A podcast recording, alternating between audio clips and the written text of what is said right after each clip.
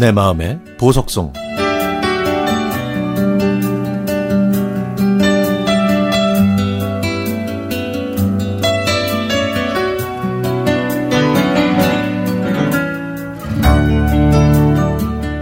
저는 용인에 사는 고등학교 3학년 학생입니다. 저는 12살 때 백혈병을 알았습니다.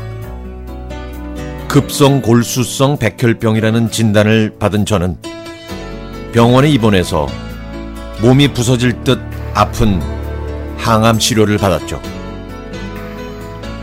병원에 있을 때 저는 병이 나으면 가고 싶은 곳을 스케치북에 그렸는데요. 첫 번째는 집, 두 번째는 외할머니 댁이었습니다. 매년 5월이 되면 저는 엄마와 함께 외할머니 댁에 자주 갔거든요. 외할머니 댁은 시골이라는 말이 딱 어울리는 곳이었습니다. 주위에 볼 게 많지도 않았고 마트를 가려고 해도 차를 타고 가야 했거든요. 그래도 저는 외할머니 댁에 가면 마음이 몽글몽글해지면서 아주 편안했습니다. 방에 누워서 이불을 덮으면 햇볕에 말린 요에서는 따뜻한 햇볕 냄새가 났고 외할머니와 이야기를 나누시던 엄마는 어린아이처럼 웃으셨죠.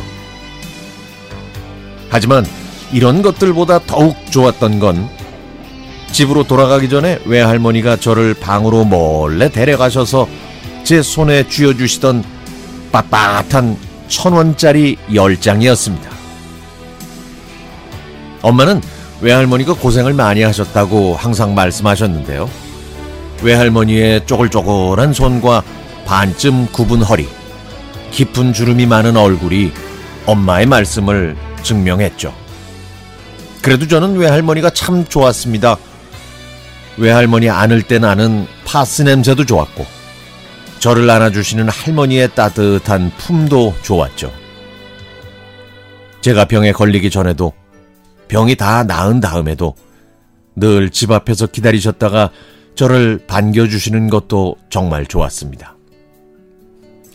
제 병이 낫고 외, 외할머니 댁에 갔을 때 그때도 할머니는 제게 천 원짜리 열 장을 쥐어 주셨습니다. 그때 저는 외할머니께서 그 돈을 어떻게 버시는지 알게 됐죠. 매일 폐지를 주우셔서 1kg당 80원을 받으시는데 그 돈을 모아 천원짜리 10장을 만들어 주셨던 겁니다. 그걸 알게 된 다음부터 저는 그 돈을 쓰지 않았습니다. 다른 아이들한테는 많은 돈이 아닐 수 있지만 저에게는 소중한 푸른색 보물이었으니까요. 2017년 8월 외할머니는 병원에 입원하셨습니다.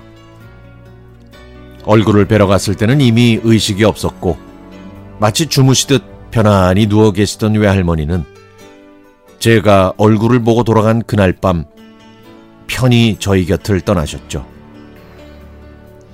장례식에서 외할머니 이불 안쪽에 있었던 마지막 천 원짜리 열 장을 받았던 저는 이 돈을 절대 쓰지 않겠다고 다짐했습니다. 이건 외할머니와 저의 추억이자 우리 엄마의 엄마가 딸의 딸에게 남겨준 마지막 선물이니까요. 얼마 전에 엄마가 눈시울이 붉어진 채 이렇게 말씀하셨습니다. 엄마가 없었으면 나는 이 세상을 못 봤겠지? 그래서 엄마한테 고마워. 이 예쁜 세상을 볼 수 있게 해줘서 고맙다고 말할 걸. 엄마도 어렸을 때는 엄마 엄마 하면서 외할머니 손을 잡고 길을 걸었겠죠. 이 생각을 했더니 저도 눈물이 났습니다. 우리 엄마의 엄마가 계신 곳에도 푸른 계절이 찾아오길 바라고 나의 엄마한테도 사랑한다고 나한테도 이 예쁜 세상을 보여줘서 고맙다고 말하고 싶습니다.